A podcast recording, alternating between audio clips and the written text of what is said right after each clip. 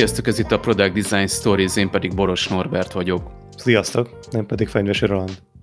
A mai epizóddal elérkeztünk első évadunk végéhez. A PD Stories indulásakor nem igazán tudtuk, milyen sikerre számíthatunk, végül nagyon jól fogadtátok az epizódokat. Folyamatosan kapunk pozitív visszajelzéseket, amit köszönünk. Igen, nagyon köszönjük, hogy ennyien hallgattok minket. Reméljük, hogy a következő évadokat is követni fogjátok. Mielőtt belevágnánk az utolsó adásba, szeretnénk veletek megosztani néhány érdekes információt arról, hogy számokban hogyan is teljesített a PD Stories. Első adásunkat 2020. április 7-én publikáltuk, első vendégünkkel Colin Zolival. Április indulásunk óta 8 epizódunk volt, a mostanin kívül persze, és összesen mintegy 4540-szer játszottátok le adásainkat. A PD Stories főleg Spotify-on hallgatjátok, ott mintegy 462 feliratkozónk van jelenleg. Az első évadunk három legtöbbször lejátszott részei, Balcsi Viki, a soft skill-ek tesznek szennyolra, Colin Zoli, lehet-e marketingesből UX-es, valamint Ágostól Laci része, amit csinál a service designer.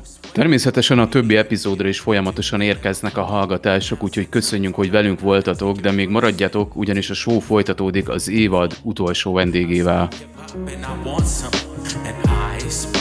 A PD Stories első évadának utolsó részében a valamennyi design terület alapját adó kreativitással fogunk foglalkozni, vendégünkkel Pőce Balázsa, a Mito egyik alapítójával és kreatív igazgatójával. Balázs Békás megyeren nőtt fel, saját bevallása szerint általában melegítőben járt iskolába. A C3-ban és a műcsarnokban internetezett, ahol kinyomtatta a kedvenc websájtjait. Közel tíz évig tévézett, szerkesztőként, riporterként, műsorvezetőként dolgozott, mert több mint tíz éve a Mito kreatív csapatában dolgozik.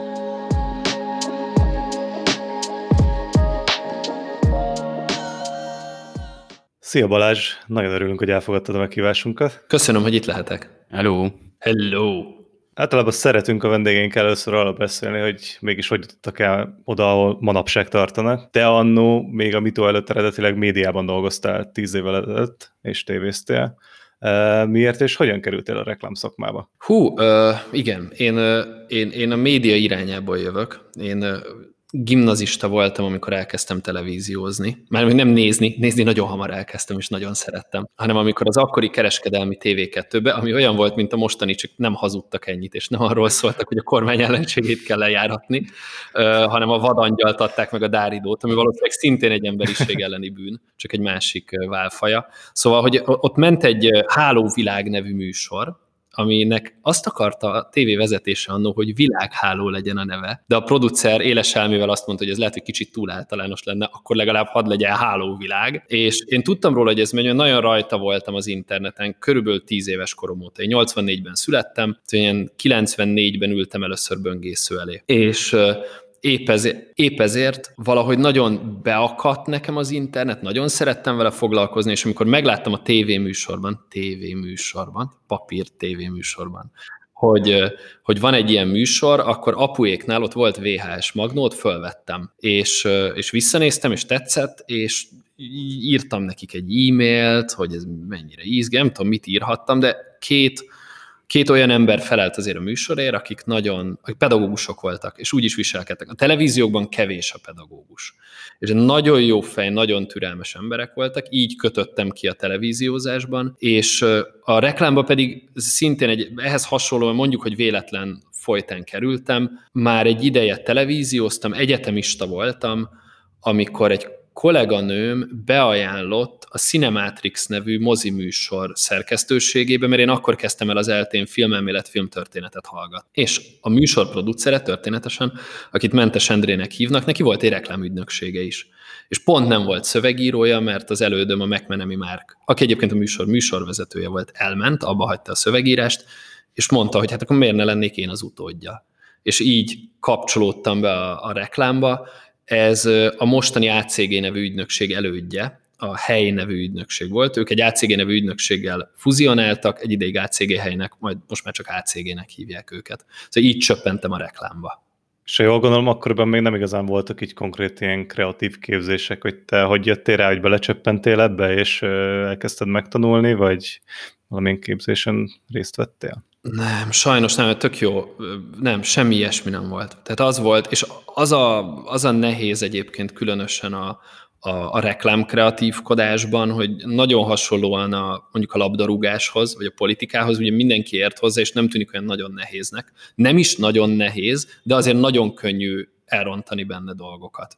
És a, az elődöm, a Márk, ő nagyon jó fej volt, és hónapokat szánt arra, hogy a briefeket átnézze velem, elmagyarázza, hogy azon mit lehet jól vagy rosszul csinálni, mert ezen a területen szerintem nagyon gyorsan jönnek a, a közepes megoldások. Egy ide, ahogy az ember, különösen ahogy az ember rutinja megy előre, elég gyorsan lehet egy default jó választ, egy közepes választ adni dolgokra. És mondta már, és ebben teljesen igaza volt, hogy nagyon csalóka a learning curve, mert az elején nagyon izgi, nagyon megy, utána hirtelen azt érzed, hogy kifogytál, és az, hogy ezeket a dolgokat hogy kezeld, én ezt csak tőle tudtam megtanulni. És ez a fajta oktatás, mentorálás deficit, ami egyébként jellemző a szakmában, ez vezetett végül el oda, hogy a, hogy a Marosi Gergővel az intrót elindítottuk. Mostanában úgy hallottuk, kicsit visszatértél a gyökereidhez, és újságíróként is működsz. Mesélsz erről egy picit? Persze. A, a player.hu-s barátaim, akik player.hu nevű magazint és az ahhoz kapcsolódó magazinokat csinálják, ők tavaly elindítottak egy rakéta.hu nevű online kiadványt, ahol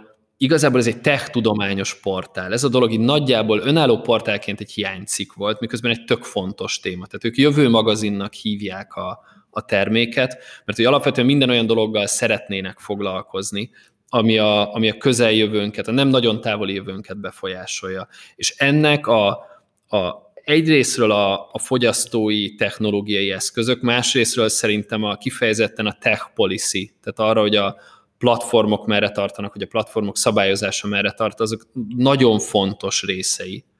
Én, én mindig odáig voltam ezekért a témákért, szóval nagyon jól esett, hogy amikor úgy döntöttek, hogy elindítják a rakétát, azt mondták, hogy ha, ha gondolom, akkor írogathatnék oda. És ez a gyakorlatban azt jelenti, hogy heti négy-öt cikket írok, van egy fantasztikus főszerkesztő, Bobák Áronnak hívják. Áronnak mindig átdobom, hogy nagyjából mi az, ami nekem érdekesnek tűnik, segít kiválasztani, hogy mi az, amit hajlandóak is lennének elolvasni az emberek nagyon komoly pofára eséseim voltak már ebben. Tehát elképesztő, nagyon hasznos lecke, amikor azt látod, hogy az egyik írásodra 71 ember volt kíváncsi, a másikra meg 4000.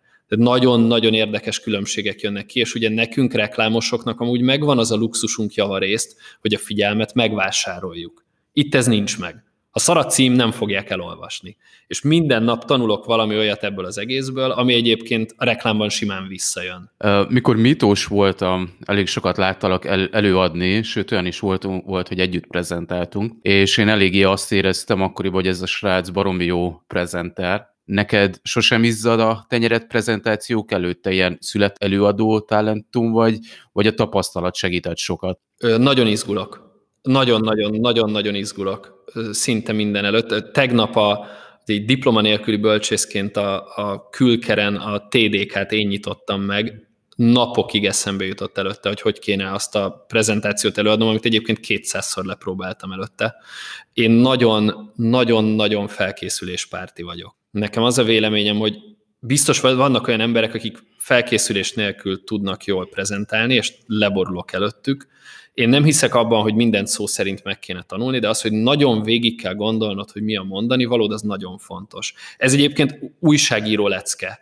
Tehát ez nekem onnan jött, hogy a, a későbbi tévéelnök Rudi Zoli, aki akkor, amikor én egy reggeli műsorban dolgoztam, ott főszerkesztő volt, olyan alapokat magyarázott el nekem, mivel nem volt újságíró képzésem soha, ami nagyon beragadt és nagyon meghatározó volt. Honnan tudod, hogy a közönséged érti, amiről beszélsz? Mit veszel adottnak?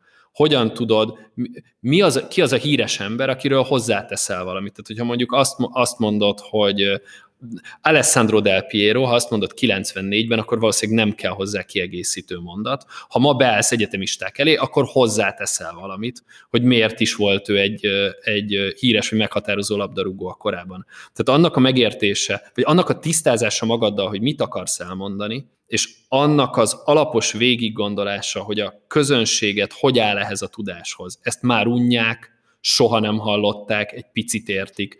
E, ehhez nekem az alapokat a média adta, és szerintem ennyiből jön az egész. Tehát sokan vannak, akik szebben beszélnek nálam, mindenki szebb szlájdokat csinál, mint én, attól függetlenül, hogy igyekszem rendesen követni a formázási szabályokat, amiket éppen rám rónak. De, de nagyon izgulok. Mindig nagyon izgulok, mert mert ez egy, én szerintem az, hogy valaki meghallgat, az a, az a tiszteletnek, meg a bizalomnak egy nagyon magas foka. És azzal visszaélni, annál nagyobb tahóság nincs. Tehát amikor kiáll egy konferencián valaki, és látom, hogy összebaszta előző este azt a prezentációt, ami hirtelen már nem tudást ad át, hanem egy sales pitch, akkor meg tudnám folytani. És ez ugyanígy érvényes rám is, hogy amikor kijövök úgy egy külkeres óráról, hogy azt érzem, hogy nem sikerült lekötnöm 40 hallgatót, miközben adtak nekem kétszer 90 percet az életükből, akkor meg magamat tudnám megfojtogatni. És szerintem ez, egy, szerintem ez innen építkezik. Tehát, hogyha ha, ha az ember komolyan veszi azt, hogy a figyelmet azt kapom, és meg kell érdemelnem, akkor utána jön a jó prezentáció, mert egyébként van, dolgoztam több olyan emberrel együtt, aki dadog. Dolgoztam több olyan emberrel együtt, akik nem tudnak hangosan beszélni, mert mert nem tudnak, de mégis a közönség oda fog rájuk figyelni, ha azt érzik, hogy fölkészültek, és hogy a mondandójukat tényleg át akarják adni. Tehát az szerintem egy, egy adottság, meg gyakorlás kérdés, hogy mennyire izgulsz egy színpadon, és mindegy. Az a legfontosabb, hogy, hogy végig gondolt, hogy mit akarsz mondani, és azt, azt át akard adni a közönségednek, és onnantól kezdve szerintem sokadlagos kéne, hogy legyen, hogy mennyire adsz elő jól. Ha már mitó, kicsit beszéljünk többet az egyik legnagyobb magyar tulajdonú ügynökségről, aminek az egyik társalapítója is vagy. Miért indítottátok el a mítót? Mi, mi volt akkoriban a vízió? Hú, hát vízió az volt. uh, ugye a mító most már 13 éves, amiben nagyon, reggel meg utána kellett számolnom. Én ugye tehát diploma nélküli bölcsészként az egyszerű kivonás összeadás is olyan, hogy az ember azért végig gondolja. Tehát 2007 végén alapítottuk a mítót, és stratégiai dolgokról csak annyit, hogy ez ugye az az év, amikor én kipróbáltam a Twittert, és azt jósoltam, hogy ez egy év múlva sehol nem lesz. Tehát, hogy, és ehhez hasonlóan megalapítottuk a mítot, hogy digitális tartalomfejlesztéssel foglalkozzunk. Tehát az volt eredetileg az elképzelés, a Bercivel meg a Krafttal, hármasban, itt egyébként a mostani irodánktól pontosan egy utcányira, egy 60 négyzetméteres lakásban, hogy mi akkor digitális tartalmakat fogunk fejleszteni. Volt egy kis social networkünk, fun fact a fiatalabbak kedvéért, régen nem csak a Facebook és a Facebook konglomerátum volt, hanem léteztek független social networkök, amilyenket úgy hívták, hogy mutast.be, és az volt a nagy ötlet mögötte, hogy nem magadról írod a profilodat, hanem mások írják rólad.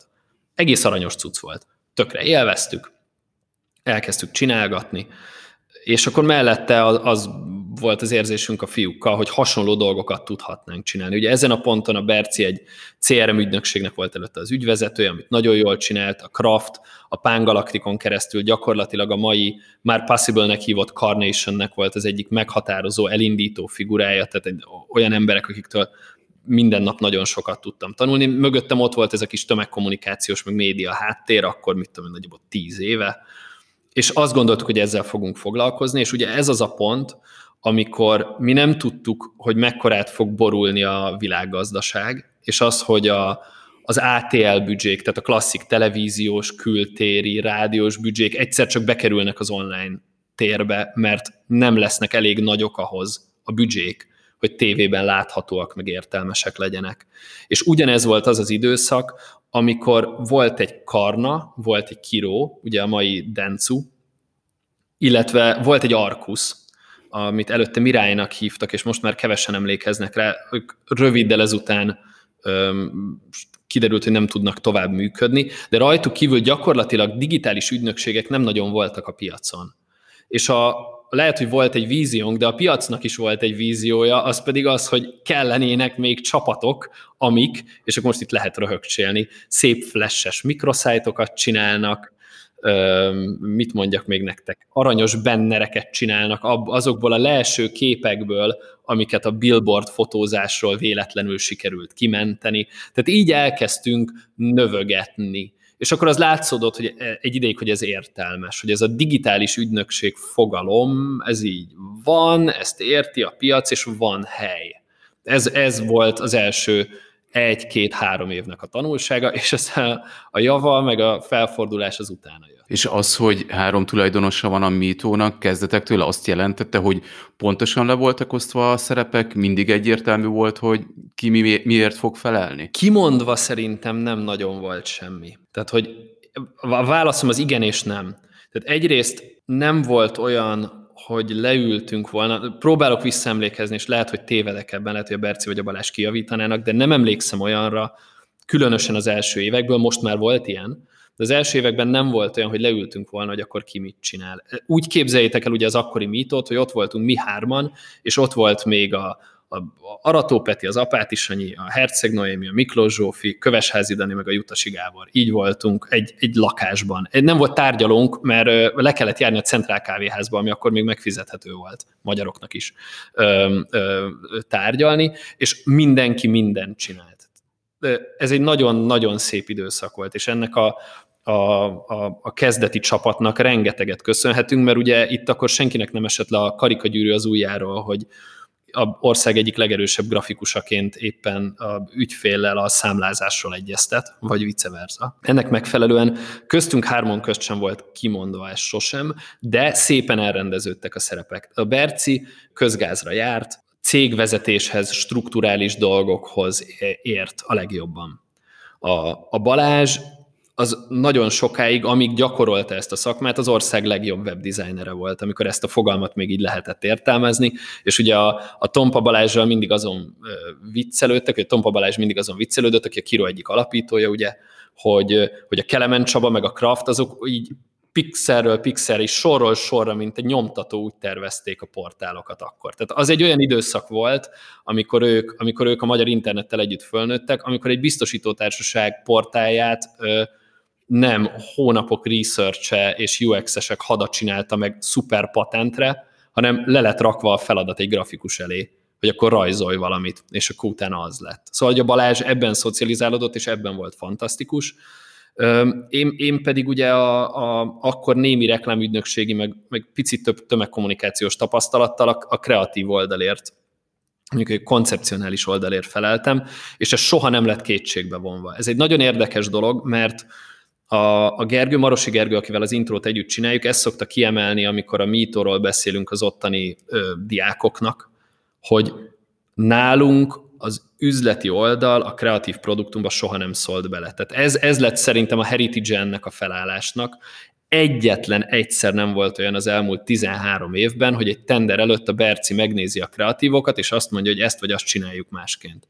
Akkor sem, amikor a cégnek a, rövid távú jövője ezen múlott. Hogyha azt nem nyerjük meg, akkor baj van. Soha nem mondta. Azt mondta, nem értek hozzá, nekem igazából egyik se tetszik annyira, de biztos jó, hogyha ti csináljátok, vagy azt mondta, hogy mind a három nagyon jó, nagyon, és milyen aranyos ez a cica, és nagyjából itt is tartotta magát, pont úgy, mikor a, a, én nézek rá egy organigramra, amit ő fölvázol, hogy akkor hogyan kéne mit tudom én, 7-8-9 évvel ezelőtt, hogyan kéne az account managereket és a projekt managereket szétszedni, vagy hogy hogyan kéne a UI GFX-et és a kreatív GFX-et ketté bontani, akkor én is csak nagyon kedvesen nagyokat pislogok, és azt gondolom, hogy milyen okos, és támogatom abban, amit szeretne, vagy elmondom a véleményem. Szóval ez szerintem, ez szerintem egy fontos tényező volt, és még mindig az nálunk.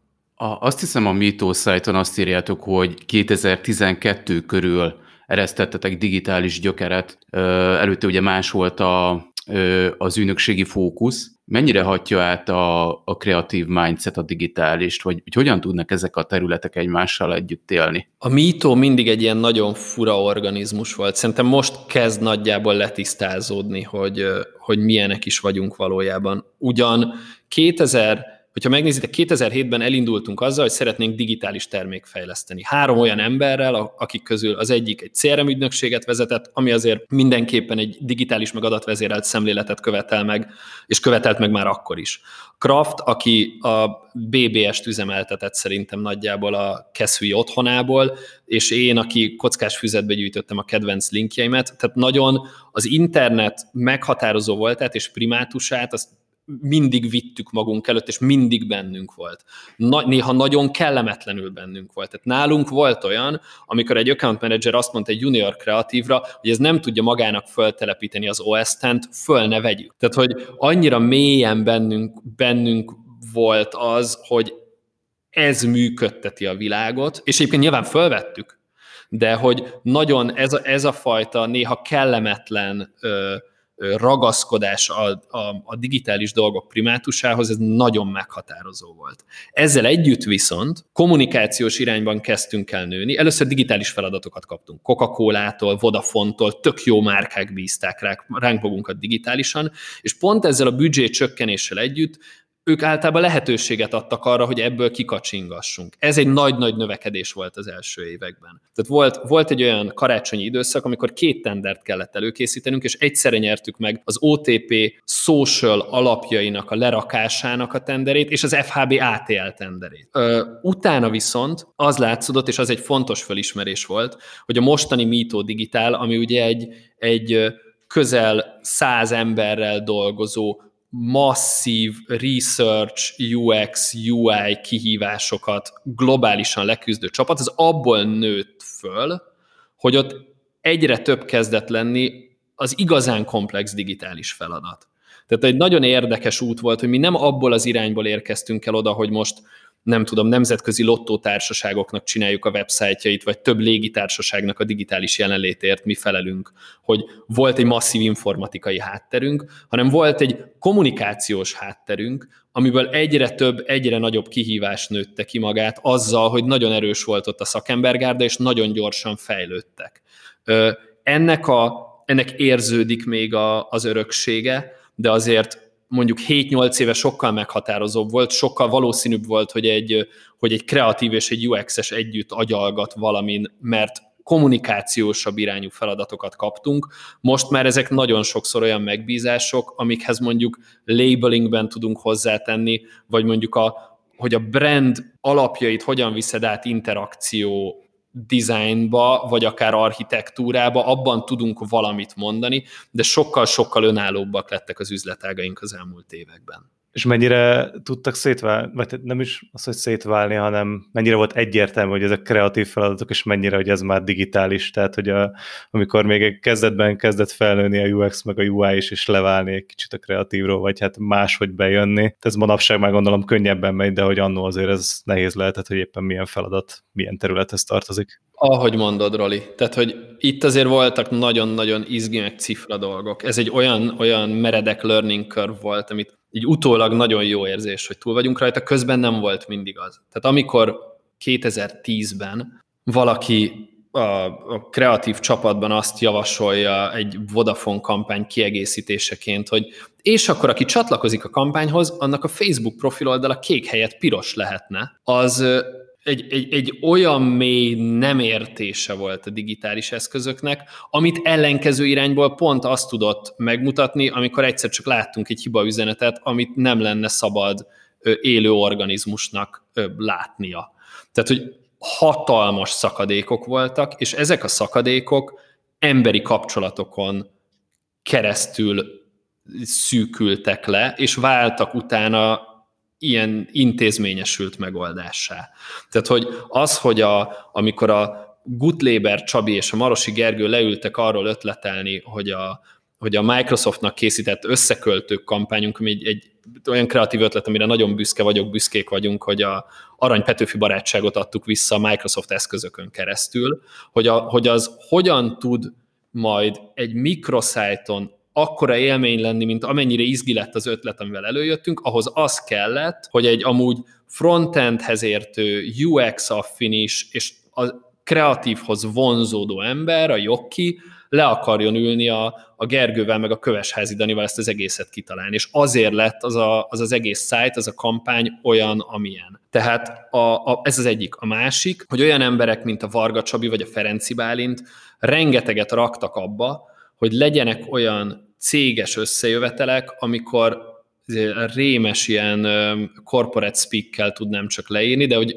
cross-funkcionális csapatok alakulnak ki, igaz, hogy hülyességekért, tehát hogy azért, hogy, hogy a szomszédnénit meg formázó babát kereső NFC clue huntot csináljanak, vagy, vagy mit tudom én. Tehát olyan nagy hekatonjaink azok pont arról szóltak, hogy ne idegenként tekints a saját kollégáidra, hanem legyen tapasztalatod abban, hogy hogyan interaktáltok. Volt egy nagyon-nagyon helyes kolléganőnk, vagy egy nagyon helyes kolléganőnk, aki a első napjaiban junior halkszavú junior szövegíróként betévett abba a konyhába, ahol általában a, a bekendesek kávéztak, és az egyikük rájuk néz, ránézett a, a, a csajra, és azt mondta, messze keveredtél a fajtától.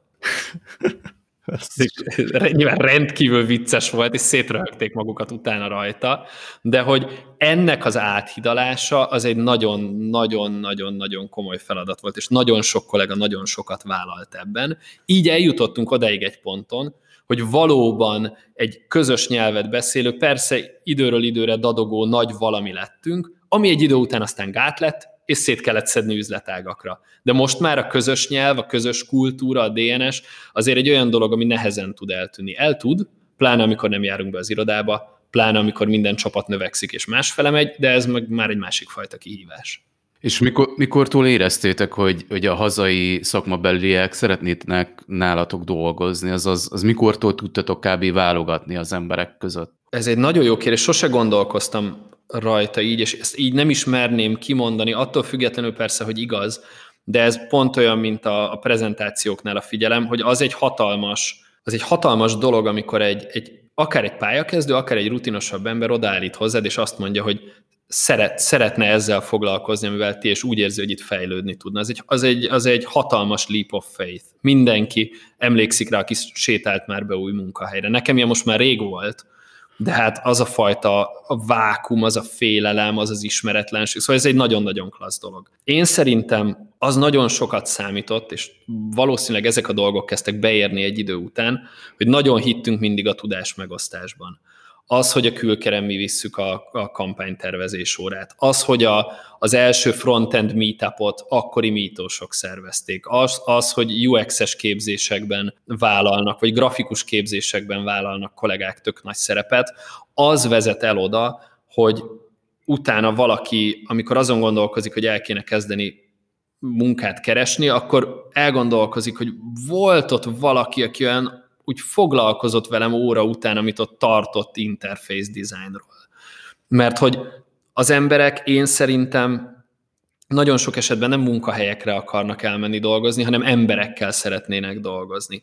És minél jobban hagyod, hogy a, hogy a csapatod exponálja magát, hogy megmutassák, hogy mennyire értenek ahhoz, amit csinálnak, és egyébként mennyire jó fejek, annál több ilyen lead lesz. Most már tényleg eljutottunk oda, hogy a, a legtöbb területen olyan fantasztikus emberek ajánlják föl, hogy, hogy dolgoznának velünk, hogy, hogy HR csapat örömköröket fut, és ezért is van az, hogy mindig támogatták azt a, a, a csapatvezetők, hogy menjenek a csapattagok oktatni. Tehát nem a legjobb embereket éppen ezért nem rejtegetni kell, hanem jól előre tolni, mert, mert hozzájuk akarnak elmenni utána dolgozni és ez szerintem, egy, szerintem ez ezzel függ össze, hogy egyszerűen ezek az erőfeszítések, az, hogy 6-7-8 fronton folyamatosan találkozunk tudásra éhes jófej emberekkel, az, az elvezet oda, hogy azok az emberek később elgondolkodnak rajta, hogy nálunk dolgozzanak. Milyen problémákkal küzdöttetek meg, ahogy a növekedésnek indultatok, például létszámra?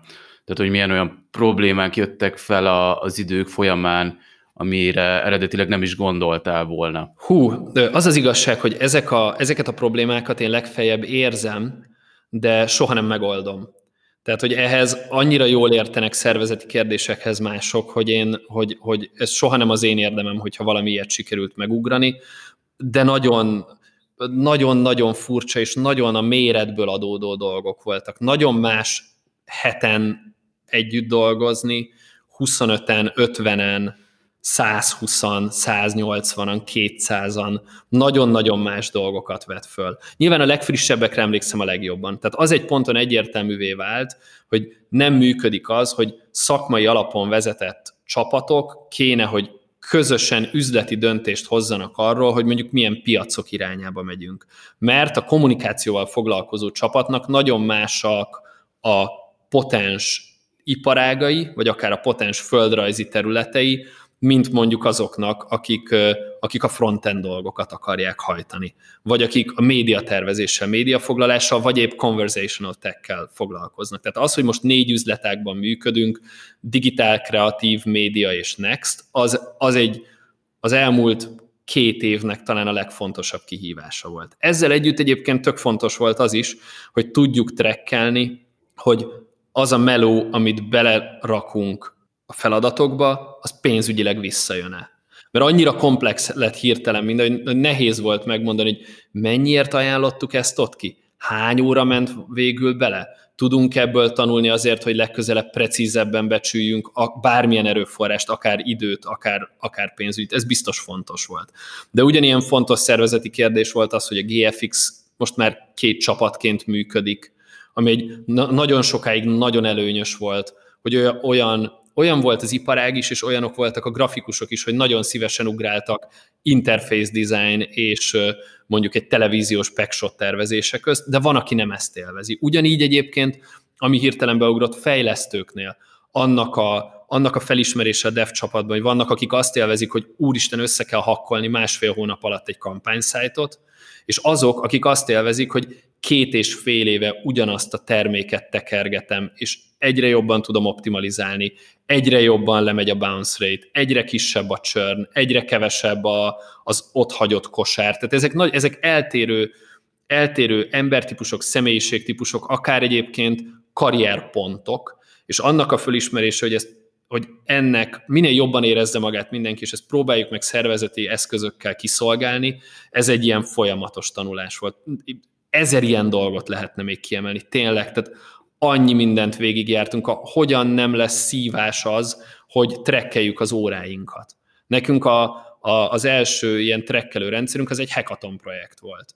Ugyanúgy, ahogy a szabadságok trekkelése is, mert ugye onnan indultunk, hogy körbeírsz orra, hogy sziasztok, jövő héten nem vagyok odaig eljutni, hogy van egy Szabi szörny, ez lett a neve annó, azóta így hívják, ami egy belső kis Mito Connect-en keresztül elérhető ilyen autentikált felület, ahol át tudod tekinteni, hogy ki hadba fogható éppen, és ki nem. Szóval ezek mind olyan dolgok voltak, hogy hát a franc tudja, hogy egyáltalán hogy ismertük fel, hogy pont ezekkel kéne foglalkozni, és nem más problémákkal. Ez egy ugye, valószínűleg olyan, mint a gyereknevelés, hogy így Látod a problémát, próbálod megítélni, hogy para vagy nem para, ki tudja nyírni, vagy csak fájdalmat okoz neki, ha fájdalmat okoz neki, meddig bírja ki, és aztán ez alapján eldöntöd, hogy mivel foglalkozik. Őrület, pláne nekem, aki nem értek hozzá.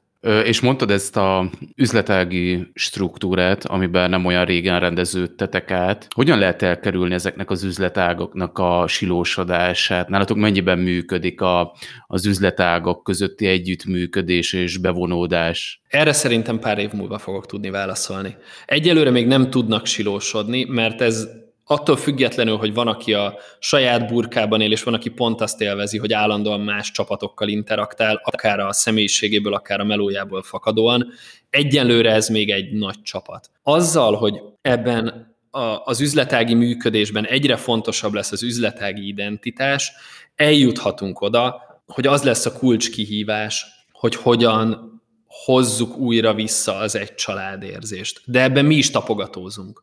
Tehát ebben nincs fix válaszunk. Simán lehet, hogy ez négy olyan cég, aminek annyi köze kell, hogy legyen egymáshoz, mint a, a General Electric leánycégeinek, a healthcare-nek, a lightingnak, vagy a banknak. Oké, okay, mind G-sek vagyunk, mindenkinek az e-mail címében szerepel valahol az a két betű, vannak közös értékek, amikre büszkék vagyunk, és ennyi, de lehet, hogy az a működés a jó, ami eddig volt, hogy a médiás, amikor találkozik egy izgalmas kopi kérdéssel, akkor egyszerűen fölcsattog a szövegírókhoz és megkérdezi, vagy nagyon szívesen kávézgat együtt egy amúgy kampányokkal foglalkozó grafikus egy kizárólag mikroszájtokon, vagy akár vállalati portálokon dolgozó UX-essel, és fantasztikus dolgok ugranak be nekik.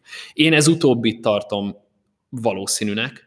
Szerintem, az, szerintem odáig fogunk eljutni, hogy, és én akkor lennék boldog, ha mindenki értené, hogy mik az üzleti és szakmai prioritásai az ő üzletágának, és tudná azt is, hogy a másik három üzletágból mi az a tudás, amihez egy telefonhívással, vagy egy akárhogy is hívja épp a Google a chat megoldásait, egy, egy Hangouts, Duo, chat, G Suite chat interakcióval rögtön választ tud találni. Titeket hogyan érintett, hogyan érintett a pandémia, ez a lockdown, milyen kihívások voltak, hogyan kezeltétek ezt a helyzetet? Hát, hogy hogyan kezeltük, az, az szerintem nagyon, tehát ez 200 ember 200 féleképpen ítéli meg szerintem. Ez egy nagyon nehéz ember próbáló év volt. Én lementem március 13-án egy hosszú hétvégére a családdal a Balatonra, és júliusban jöttünk vissza.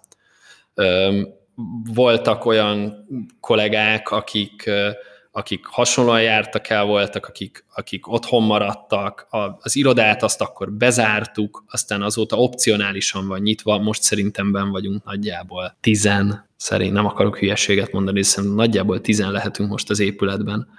Öm, nehezen, a, ami, ami, amire nagyon büszke vagyok, és amit jó volt látni, hogy a, a fájdalmas döntéseket és a, a kevésbé fájdalmasakat is nagyon gyorsan hozta meg minden csapat, akárha egyben a céget nézzük, akárha a szakmai csapatokat. Minden egyes ember, akivel együtt dolgozunk, az akárhogy is érintett egy ilyen nehézség, szerintem nagyon felnőtten és jól kezelte. Azért itt volt, tehát nyilván volt olyan ügyfél, aki azt mondta, hogy ne aggódjatok, ez az év ugyanúgy megy tovább, sőt, lehet, hogy többet fogunk költeni. És volt olyan, ahol azt mondták, hogy hát a vállalati központunkban az Egyesült Államokban akkor rábögtek Magyarországra, és akkor mi 80%-kal kevesebbet fogunk költeni idén. Vagy volt olyan ügyfél, aki azt mondta, hogy na az a 30 ember, aki általában velünk dolgozik, na rájuk most egy ideig nem lesz szükség. És ezeket, hogy ezek ki tudtak odáig ki tudták úgy mozogni ezeket a dolgokat a, a, a szakmai csapatok vezetői, hogy a lehető legkevesebb komoly sérüléssel vészeljük át ezeket, az szerintem elképesztő teljesítmény.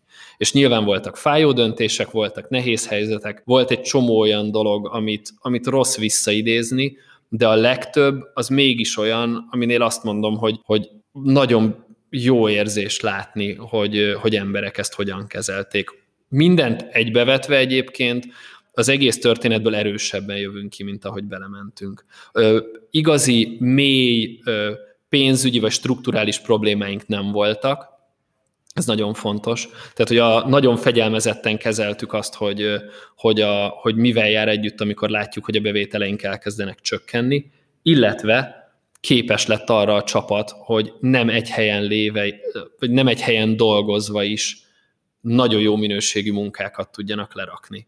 Ebben biztos benne van az, hogy mi még összepróbált emberek vagyunk, ismerjük jól egymást. Én sose gondoltam volna, hogy lehet úgy ötletelni, hogy Zoom előtt ülünk, lehet, és lehet így jó kampányokat csinálni. Szerintem ez, szerintem a tartalékainkat éljük föl, tehát nagyon el fog kezdeni hiányozni egy idő után az együttlét, de lemerültünk a víz alá, visszatartjuk a levegőnket, de szerencsére még senki ö, nem ájult el, és ez tök jó.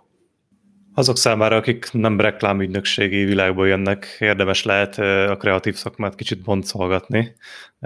Mi az a kreatív, mit csinál egy kreatív az agency világban? Ebben tudsz nekünk segíteni kicsit?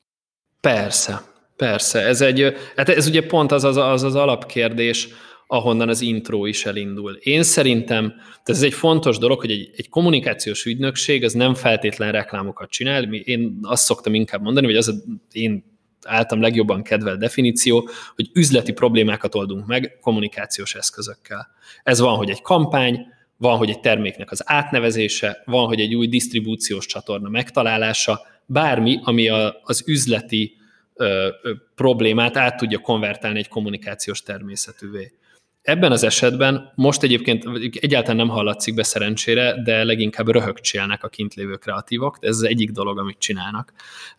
De a, a tévhitekkel ellentétben nem arról van szó, hogy kulturált vagy nem kulturált kábítószerfogyasztással eltöltjük a napunkat, és utána valami négy sort odavetünk egy dogba vagy egy PPT-be. Sokkal inkább arról van szó, hogy, hogy az az üzenet, amit egy hirdető el szeretne mondani, azt megpróbáljuk úgy megfogalmazni, hogy ez érdekeljen is valakit.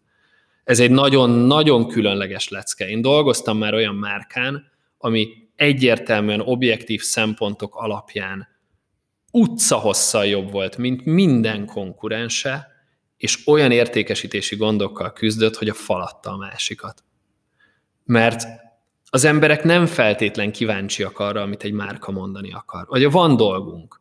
De mindenki úgy, úgy bevásárolunk, főzünk, sportolunk, csajozunk, pasizunk, filmet akarunk nézni, és az, hogy, az, hogy ebbe beleférjen egy márkának a, a, a mondandója, az kemény munka, és nekünk ezt kell kitalálnunk. Tehát amikor azt mondja a Magyar Telekom, hogy szeretnék idén karácsonykor arról beszélni, hogy a, a családoknak minél fontosabb legyen a, az, hogy digitálisan együtt legyenek, és ehhez a Magenta egy nevű csomagunk a legjobb eszköz, mi azt átkonvertáljuk abba, elkezdünk keresgélni, első körben általában insightokat keresgélünk, mi esetünkben az insightot úgy szoktuk mondani, hogy egy ki nem mondott közhely, egy olyan megállapítás, amire jól lehet kommunikációt építeni, és arra az insightra építünk egy kreatív koncepciót.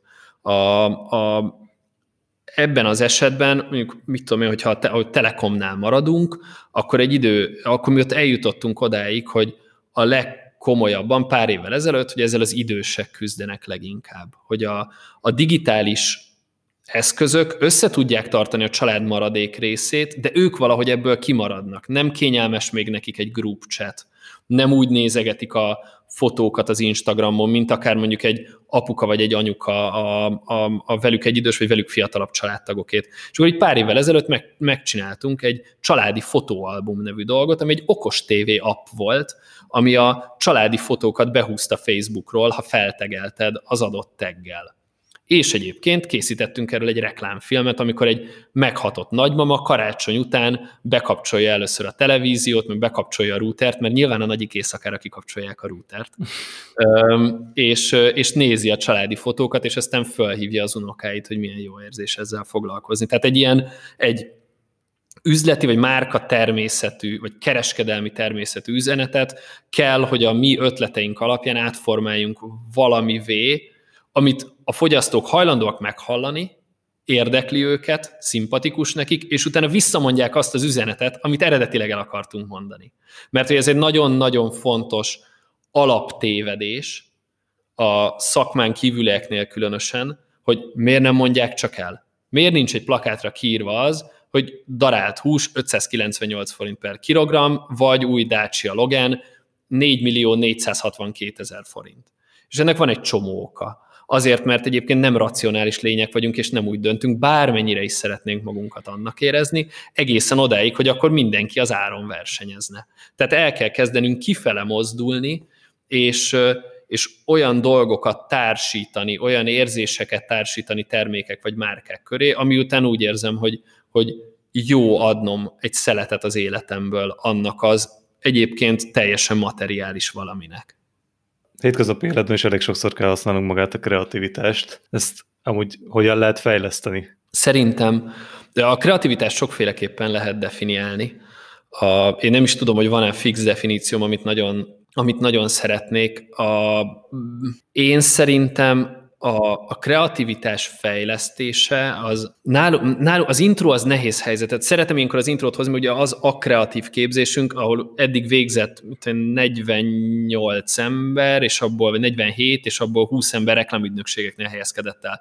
Tehát ez ugye azért van, ez egy ingyenes képzés, és általában sok százan jelentkeznek, és abból nyolc ember jut be. Tehát olyan emberek jutnak be általában, akik amúgy is nagyon affinisek a, a területre. Minimum foglalkoztatja őket, de általában már nagyon ügyesek is. Az egyik nagyon fontos dolog a kreativitás fejlesztésénél, és én azt gondolom, hogy mindenki, aki úgy érzi, hogy ezen a területen fejlődnie kéne, az, az első körben nem csak magába kell, hogy nézzen, hanem a környezetébe is, az az, hogy merjünk kimondani dolgokat. A, a, a Pixar kapcsán, és egyébként a, a Pixarról szóló esettanulmányokat a legpraktikusabb elolvasni, hogyha az ember általános ilyen szervezeti kreativitásra kíváncsi, de ott az, hogy félkész munkát be kell vinned a kollégáid közé, az nagyon fontos. Képzeljünk el most egy olyan kreatív csapatot, ahol mindenki magában faszázgat, és a kész terméket viszi be. Ez egy nagyon nehezen elképzelhető dolog, de mondjuk legyenek ezek szövegíró árdirektor párosok, akik tényleg létre tudnak hozni kész termékeket. Ha mindenki a kész termékkel jön be, akkor egyrészt elképesztő energiát és erőforrást investált már bele, tehát, hogyha kiderül, hogy valamiért mégse jó, akkor nagyon sokat bukik. A, a másik fontos dolog, hogy senki nem tudott hozzápakolni valamit, amitől az több lett. Tehát az első dolog az az, hogy egy olyan környezetet kell építenünk, ahol oké okay hülyességet mondani, oké okay bátrat mondani, és soha nem az arra a reakció, hogy mi ez a fasság, hanem az, hogy köszi, hogy elmondtad, most még nem tudjuk, hogy ezzel mit kezdjünk, de gyűjtjük. És utána a, a következő fázisban a szelektálás válik fontossá, hogy az ember távol tudjon lépni az ötleteitől, és azt mondja, hogy ebből a 16 dologból, ami fölmerült, igazából értelme ennek a háromnak van. Mert az, egy, az a, a következő ilyen lélektani lépcső az az, hogy ahonnan ez jön, ott van még több. Nincs olyan ember. Ha elkaszálják életed legjobb ötletét, kit érdekel, lesz egy ugyanolyan jó ötletet pár hét múlva. Ha az ügyfél azt mondja, hogy akár jó, akár rosszokkal, hogy ez valamiért nem mehet, akkor nem omolhatsz össze. Ha egyszer csináltál valami jót, akkor jövő héten is tudsz csinálni valami jót. Ez a következő lépés, hogy távol lépjünk az ötleteinktől. Az első ugye az volt, hogy merjük kimondani őket. Az utolsó pedig, hogy investáljunk a faszázásba. Szépen csiszoljuk ki. Nekünk egyébként a legtöbb fejlődni valónk szerintem ebben van. Nekünk nagyon erős a stratéga csapatunk. A stratéga csapat azért felel, hogy az ügyféltől átjövő über tudásmennyiség 200 oldalas dekkek, azok valahogy egyszer csak egy A4-es oldalra beférjenek, és a kreatívoknak, akik általában nem abban erősek, hogy 200 oldalas dekkeket türelemmel végig tudnak nézni, mert másban jók, össze, összefoglalják egy oldalban, és inspirálóan utat mutatnak. Mozduljunk erre, vagy mozduljunk arra. A, a, ugye miután kiválogattad szépen, hogy az ötleteid közül melyik az, amelyik életképes, akkor utána az még csak az út eleje. Mert minden alap tévészpot ötlet, mert ott tök jól hangzik, vegyünk tényleg egy tévészpotot, mennyire megható, milyen szép, és azok lesznek az igazán emlékezetesek, de ez egy websájtra is igaz. Amikor még egy picit gondolkozol rajta, hogy kell oda még valami aranyos, tudom ezt másképp mondani, tud ez emlékezetesebb lenni. És akkor ez a harmadik lépés, a kicsiszolása a, a dolgoknak. Én szerintem a, a, a kreatívnak, tehát egy kreatív területen működő embernek valószínűleg ha nagy általánosságban akarunk beszélni, akkor ezen a három területen, ebben a sorrendben érdemes ö, odafigyelnie, meg fejlődnie. És említetted az intrót most már többször is, hogy beszéljünk egy kicsit arra, hogy egyrészt mi volt a célja, vagy miért indítottátok magát az intrót, meg illetve említetted magát a szelektálást is, hogy például a jelentkezőt mi alapján tudjátok megszűrni. Az intrót azt úgy indítottuk el a Gergővel szerintem 8 éve, nagy 7 éve, hogy, hogy mind a kettő, ugye én, én úgy kerültem a, a reklám szakmába, hogy ott volt ugye a Márk, akiről meséltem, hogy foglalkozgatott velem. A Gergő eljárt egy fizetős képzésre, ami nem annyira jött be neki. Volt olyan, hogy volt próbálkozás, hogy erre fizetős képzés legyen. Mind a kettőnknek be volt akadva, hogy ez nem jó. Azt tudnotok kell, hogy én pedagógus családból jövök, mindenki tanár a családban. A, a apu az volt, anyu az, mostoha anyukám az, mindenki oktatás, tehát hogy ö, oktatás politikával foglalkoztak a legtöbben egy idő után, nem effektíve tanítással, de valahogy ez ilyen nagyon mélyen benne volt mindig abban, ahogy működök. Nekem mindig a orvostanár mérnök, tehát az a, egyik se az én szakmám, ez mutatja is, hogy mennyire tartom magam, de hogy ez a három szakma a szakma, és hogy ezekre az emberekre mindig nagyon-nagyon fölnéztem. És a, Szóval, hogy bennünk volt az a Gergővel, mind a kettőnkben volt egy drive, hogy ezzel valamit kéne kezdeni. És akkor elkezdtünk összerakni egy tantervet. Az első fontos lépés, miután megvolt egy köbö menet, hogy elhívtunk más szakmabélieket. Tehát az intro az nem a mító képzése. Az első intro óta ott van velünk a Havasi Gábor, aki a McKen kreatív igazgatója, ott van velünk a mit, Takács Ákos, aki a Red Bullnak a marketing vezetője, ott van, még tudnám sorolni a, a neveket napoz, Havasi Zoli, aki az egyik legjobb ö, stratéga az országban, fantasztikus emberek. Vannak köztük kollégák is, de a konkurenseink is. Szóval kifejezetten konkurens ügynökségektől is jönnek ide, mert az alap célja az egésznek az az, hogy azok, akik tehetségesek ebben, azok nem más területen kössenek ki. A, a jelentkező, a bejutottak közt volt építész, volt HRS, volt rendőr, fegyvert viselő rendőr, volt ö, televíziós szerkesztő, volt gimnáziumból éppen kikerült ö, srác, aki nem csinált semmit, és nem járt sehova egyetemre, minden volt. És az, hogy ez a szakma, ez egy divers szakma, nem azért divers, mert most ez divatos diverznek lenni, vagy elvárt, amivel egyébként egyetértek, hanem azért, mert mindenki mást hoz az asztalhoz, amikor ötletelünk. És nagyon jó, amikor különböző emberek vannak ott. Épp ezért Épp ezért azt szerettük volna, hogy ezek az emberek találjanak be a szakmába. Ha ezért pénzt kérsz, tehát ezen is gondolok, kérjünk-e érte pénzt? Ha pénzt kérünk, akkor papírt kéne adnunk. Ha papírt kéne adnunk, akkor adminisztrálnunk kell, Ha pénzt kérünk, akkor pénzt kéne adni a társelőadóknak is, és akkor már, hogyha leosztogatjuk, hogy max mennyit kérnénk el ezektől az emberektől, akkor hirtelen nem is fizetnénk annyira sokat a társelőadóknak, mi, mi is a fizunkhoz képest elhanyagolható pénzt keresnénk, és egy csomó tehetség kiesne. Ezért döntöttünk úgy, hogy inkább legyen egy kemény felvételi, és még a kötelezőket is a saját pénzünkből vettük meg. De az, hogy a kötelező könyveket sem kell megvenniük, szépen az amazon.com-ról megrendeltünk 8 darab Ogilvy könyvet, 8 darab. Seth Godin könyvet, 8 darab ezt, 8 darab azt, 8 darab amaz John Steele könyvet. Ez egy, egy elég kemény e-commerce beruházás volt az elején, tehát így pár százezer forintot sikerült kidobnunk az ablakon, de hát azóta van kis saját könyvtárunk, és a vége az, tehát mi tíz alkalmon keresztül, ezek péntek esték, szombat esték, eljutunk odáig, hogy amikor ezek az emberek jelentkeznek egy ügynökségbe dolgozni, kreatívnak, akkor meg tudják csinálni a próbafeladatot. Mert ez a para, hogy mindenhol próbafeladat van, és ha nem értesz egy briefet, akkor hogy a jó Istenbe tudnád megoldani? Ha nem tudod, hogy egy ötletet hogy kell prezentálni, hogy szok, nem olyan értemben, hogy kiállni és prezentálni, hanem hogy prezentációkba rakjuk össze, annak milyen fejezetei vannak, mi a lingója a szakmának. Ez egyedül a célja az intrónak, ezt ígérjük nekik, hogy amikor kisétálsz innen, akkor ha jelentkezel egy ügynökségi állásra, akkor meg fogod tudni csinálni értelmezhető módon a próbamunkát. És így jutottunk el odáig, hogy a, a 47 emberből, akik végeztek, egy ember kipörgött út közben. Ő nem járt rendesen, és akkor így egyszer írt, hogy késni fog két órát, és írtuk, hogy bocs, akkor ne is gyere, mert az, hogy a vendégelőadók egyszer jönnek.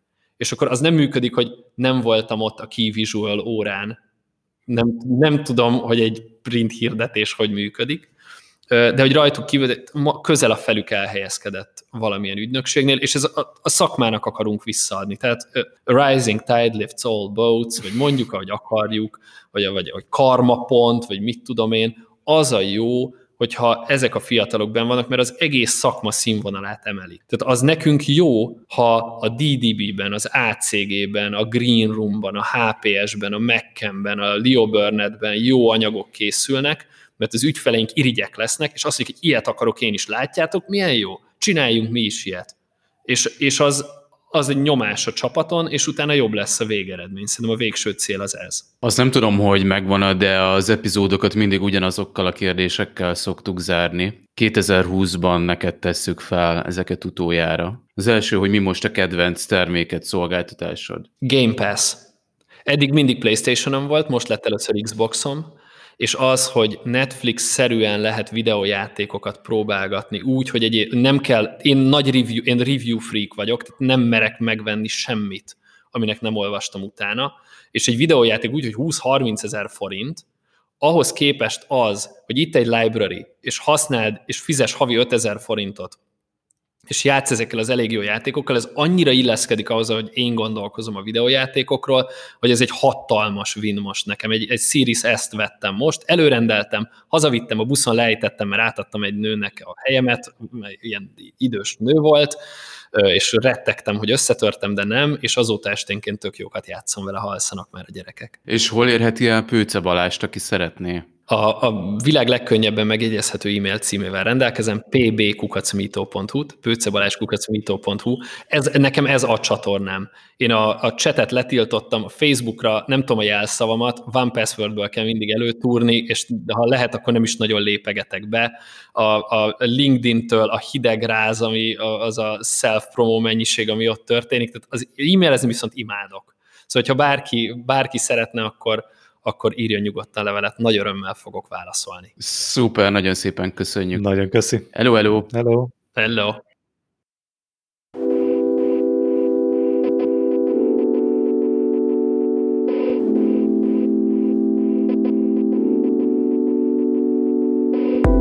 Ez volt a Product Design Stories Podcast. Keresetek minket a közösségi médiában, Facebookon vagy Instagramon, vagy a pdstories.hu weboldalon, illetve olvassátok a Product Design blogot is a productdesign.hu-n.